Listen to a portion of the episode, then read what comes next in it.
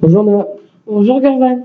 Aujourd'hui Noah, tu veux nous parler d'un genre de football qui est sur le feu de projecteur depuis quelques mois. Oui, effectivement, j'aimerais que je me s'attarde sur l'ascension du jeune Benjamin Pavard. Alors parle-nous de ses débuts. Il débute en poussin à l'US Gemont à l'âge de 6 ans. 6 ans, ce n'est pas trop tôt pour débuter. Eh bien, pour certaines personnes, ça peut être choquant, alors que la plupart des footballeurs ont commencé à jouer au foot entre 5 et 8 ans. Est-il resté longtemps dans ce club Hélas, il n'y restait que 4 ans.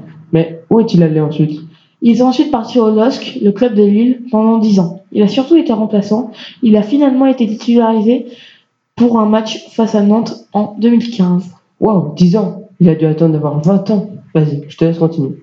Oui, Benjamin Pavard était âgé de tout juste un instant lorsqu'il a signé un contrat professionnel avec le VFB Stuttgart.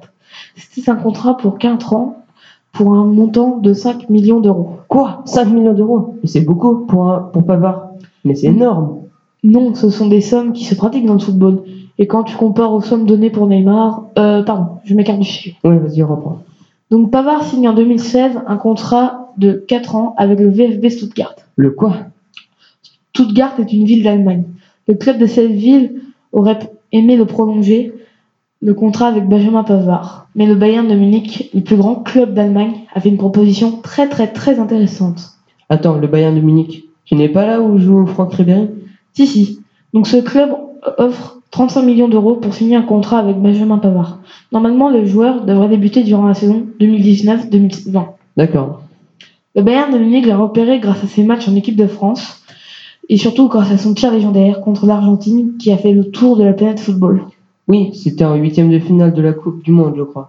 Exactement, mais ils ont aussi hésité de le prendre à cause de sa blessure causée par un joueur allemand qui l'a griffé du haut du cou jusqu'au torse. Ah, ça, ça va faire mal. Oui, mais revenons à nos moutons. Le Bayern de Munich le aussi réputé grâce à ses, ses accélérations et ses tacles dosés à la précision.